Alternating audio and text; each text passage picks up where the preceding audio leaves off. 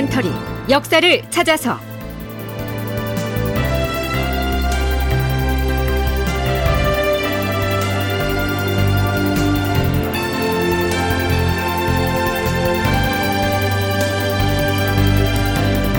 제 1092편. 인목대비를 내추대 패비라고 하지는 말라. 극본 이상락 연출 조정현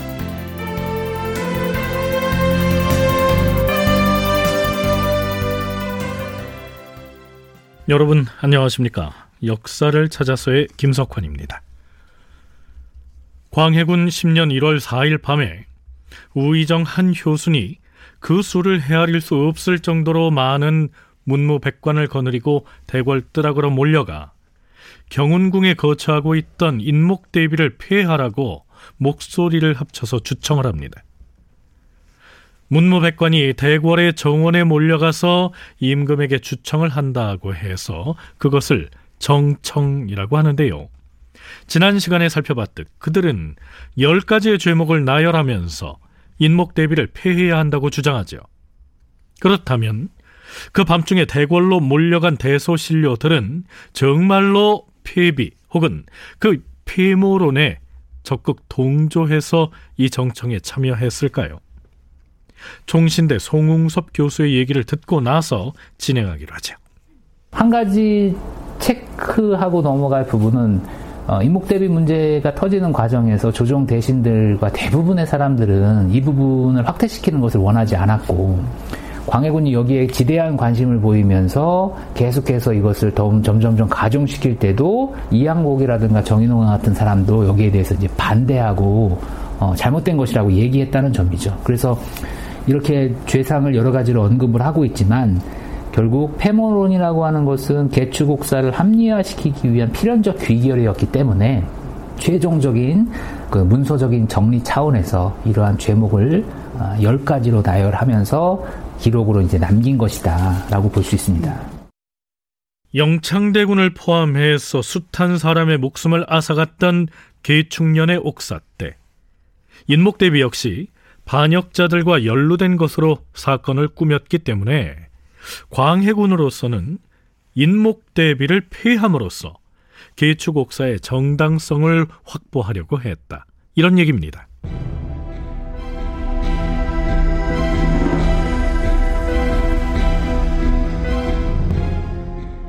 자, 그건 그렇고요.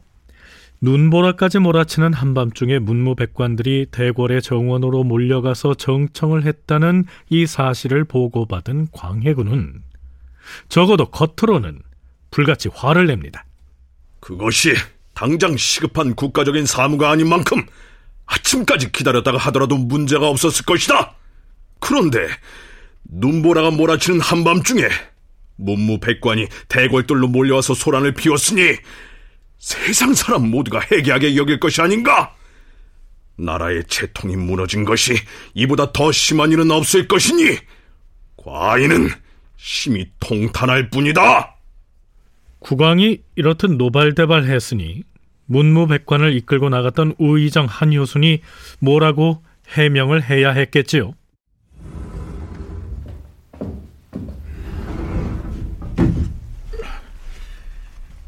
주상 전하.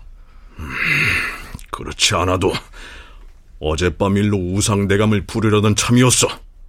어쩌 자꾸 천반왕 부는 심야에 백관을 거느리고 정청에 나섰단 말이오? 아렵게 송구하오나 사실을 아뢰자면 그 경위가 이러했사옵니다. 우의정 한효순이 광해군에게 보고하는 사정은 이렇습니다. 정청을 시행하기 이틀 전인 초이튿날에 사원부 대사원 이병과 사관원 대사관 윤인이 대관을 대표하여 신을 찾아와서 이렇게 말했사옵니다. 우상대감, 양사에서 의논을 한 결과 내일 문무백관이 모두 대궐에 들어가서 정청을 하기로 했는데 대감의 생각은 어떻습니까? 그래서 신은 대간의 뜻대로 하겠다고 대답을 한 뒤에 도성에 있는 모든 관아에 다음날 모두 모이라고 통보를 하였사옵니다. 그렇게 해서 1월 3일에 모두 대궐로 들어가기로 정했는데 예정된 3일 날이 되자 대사관 윤인이 다시 찾아왔사옵니다. 대감, 오늘 궐에 들어가서 정청을 하기로 어제 이미 의논하여 정하긴 했으나 다시 의견을 들어보니 오늘은 좋은 날이 아니라고들 해서 내일로 하루 연기하는 것이 좋겠습니다. 윤인이 그렇게 통보를 했으므로 신은 또 그 말을 따라서 그럼 사흘날로 연기하겠다고 대답을 했사옵니다. 그런데 그 뒤에 우찬성 이충이 찾아와서 말하기를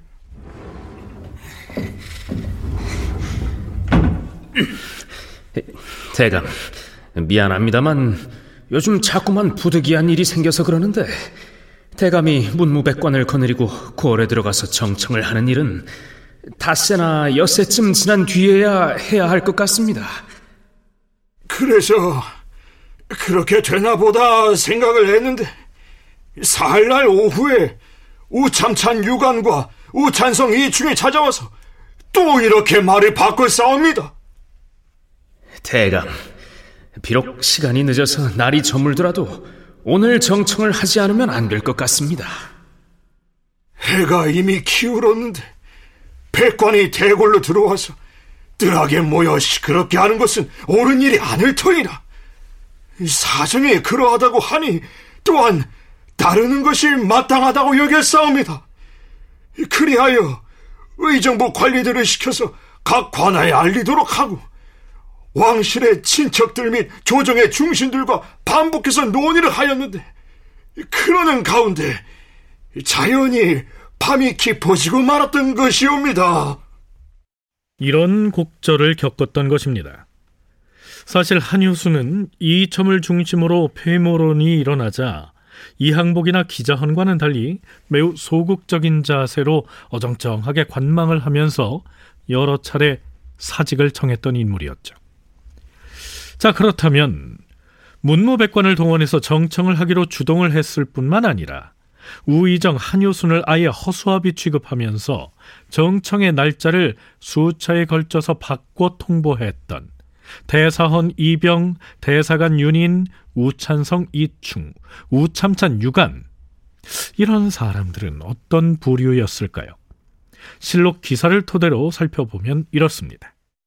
윤희는 대북파로서 인목 대비의 부친인 김재남의 처형을 주장했으며 더욱이 이첨의 사주를 받아서 영창대군의 생모 인목 대비가 무당굿을 일삼고 반역자들과 내통하였다는 죄목을 만들어 폐비를 주장하였던 인물이다.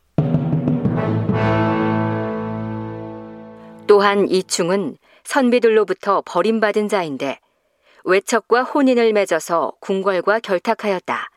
궁궐 영건도감의 제조로 있던 때에는 궁궐공사의 감독을 매우 혹독하게 하고 환관들을 곡진하게 섬기면서 온갖 방법으로 아첨을 해서 토목공사를 극도로 화려하게 하는 데에 일조하였다. 그런데도 왕은 그가 임금을 사랑한다고 생각하여서 날로 더 총애하였으며 그를 의정부 찬성에 발탁하였다. 이외에도 대사헌 이병 역시 광해군의 총애를 받았던 인물인데요. 인목 대비를 폐하는 데 앞장섰다 해서 인조 반정 후에 죽음을 당하게 됩니다. 그러니까 형식적으로는 우의정 한효순이 백관을 이끌고 나가서 정청을 했지만 실제론 광해군의 측근 실세인 이첨이 그날 밤의 정청을 기획하고 또 추진했다고 보면 되겠죠. 사관도 이렇게 논평을 하고 있습니다. 폐모론으로 화란을 빚어내게 된 원인은 이첨이 앞장서서 음모를 꾸민 데에 연유한 것이었다. 하지만 그 당시에 대신과 중신들이 만약 죽을 힘을 다해서 확고하게 폐비를 반대했더라면 대비를 폐하려는 이첨 등의 흉악한 음모는 이루어지지 못했을 것이다.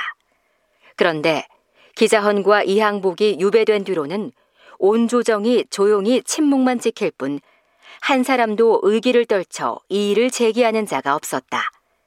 그리하여 결국은 한효순이 우의정의 신부님에도 이첨에게 내몰려서 백관을 인솔하고 나가 정청을 함으로써 왕으로 하여금 인륜을 파괴한 어리석은 임금이 되도록 인도하고 말았으니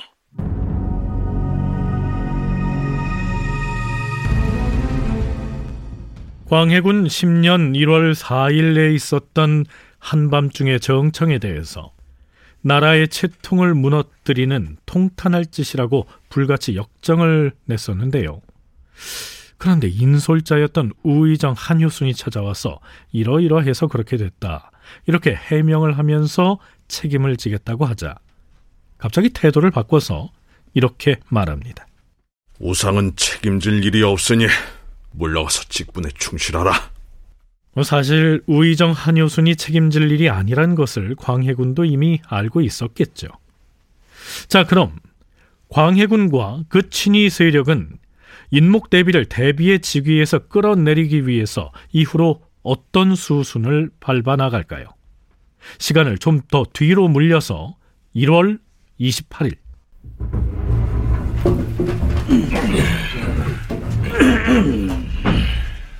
이날 문무백관이 초계하였다. 초계를 했다는 말은 문무백관이 대표를 뽑아서 국왕에게 고했다는 얘기입니다. 주상 전하, 속히 결정을 내려서 폐비 문제를 매듭 지으시옵소서. 폐비의 죄는 채로날 필요가 없사옵니다. 속히 폐비를 처단하시옵소서. 여기에서 폐비란 왕비를 그 자리에서 쫓아내는 행위를 나타내기도 하지만 쫓겨나는 왕비 그 당사자를 일컫기도 합니다. 이때 광희군은 병을 앓고 있었던 것 같은데요. 신하들의 폐비 요청에 대해 그가 내린 교지의 내용을 귀담아 들어볼 필요가 있습니다. 참고로 이 광해군의 교지에 나오는 유릉은 광해군을 어린 시절부터 친어머니처럼 보살펴 줬던 선조의 정비, 의인왕후의 능침을 일컫습니다. 내 운명이 너무도 기구하여 이런 큰 병고를 만났기로 밤낮으로 목을 놓아 울었도다.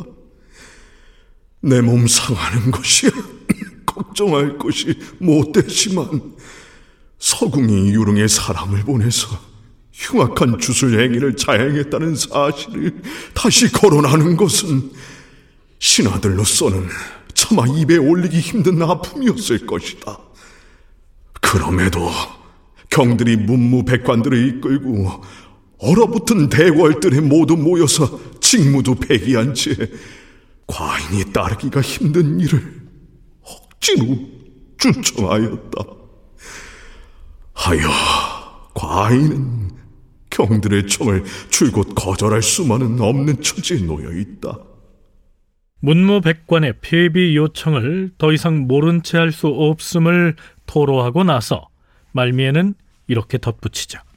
지금 이후로는 단지 서궁이라고만 칭하고 대비의 호칭은 없애도록 하라.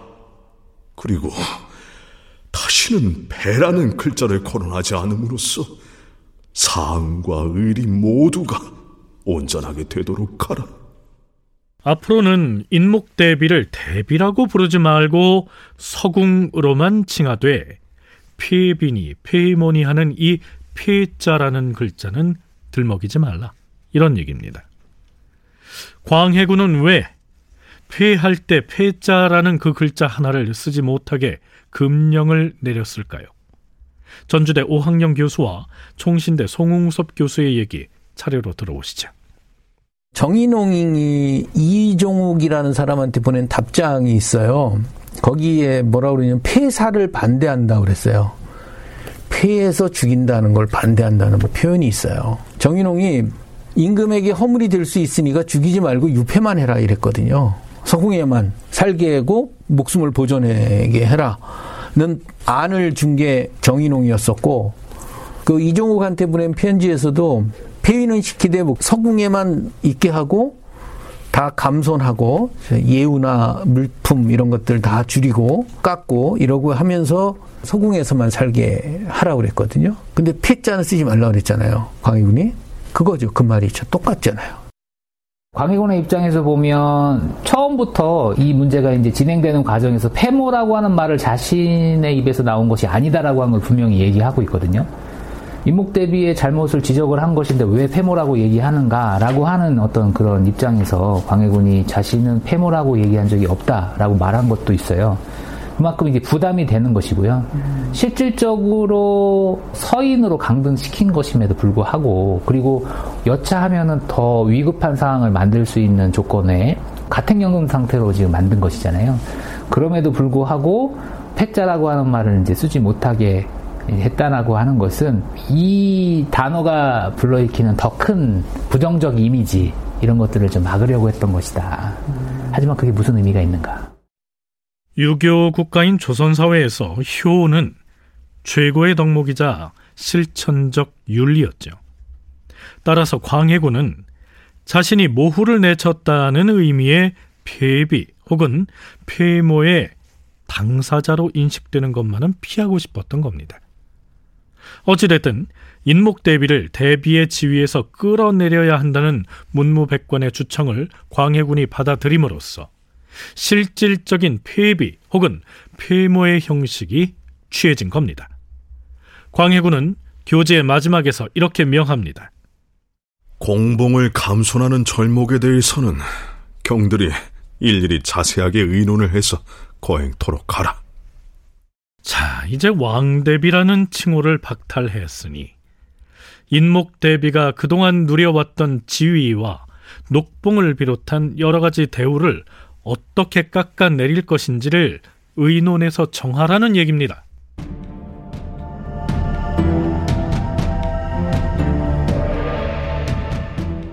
광해군의 지시에 따라서 서궁, 즉 인목대비의 지위를 어떻게 낮출 것이며 그에 대한 대우는 또 어떻게 깎아낼 것인지를 의논합니다.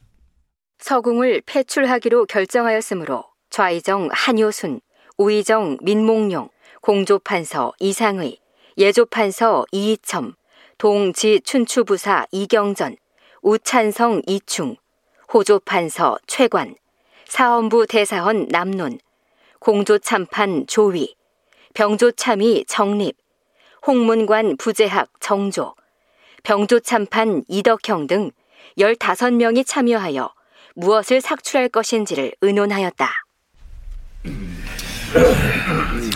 자, 우리는 지금 대단히 중요한 결정을 해야 하는 순간에 직면해 있습니다. 주상 전하께서도 이미 대비를 폐하시겠다고 교지를 내리셨기 때문에 지금 우리가 구체적인 내용들을 조목조목 결정을 해야 합니다. 아무쪼록 전하께서도 만족하실 만한 절목을 마련해야 할 것입니다. 자, 우선 호칭을 어찌해야 할 것인지. 우선 지금의 주상 전하께서 즉위하실 때 올렸던 이 대비라는 칭호는 없애고 서궁이라고 부름으로써 후궁의 지위로 강등해야 합니다. 물론이죠. 그 문제는 이미 전하께서도 서궁으로 부르도록 지침을 주셨습니다. 호칭이 후궁의 격으로 강등되었으니 이제 서궁으로부터 회수해야 할 것들이 있습니다. 그렇죠. 왕비를 책봉할 때 올렸던 옥책과 옥보를 회수하고 더불어 선대 인군과 국혼을 할 때 올렸던 납진과 납패 등 일체 혼인 문서와 예물을 도로 내와야 합니다. 뿐만 아니라 어보도 회수하고 휘지와 표신을 거둬들여야 하며 여연은 물론 의장도 거두어 오고 네, 여기에서 말하는 여연은 타고 다니는 가마를 일컫고요. 의장은 금과 은으로 화려하게 장식한 병장기를 일컫습니다. 다큐멘터리 역사를 찾아서 다음 시간에 계속하겠습니다.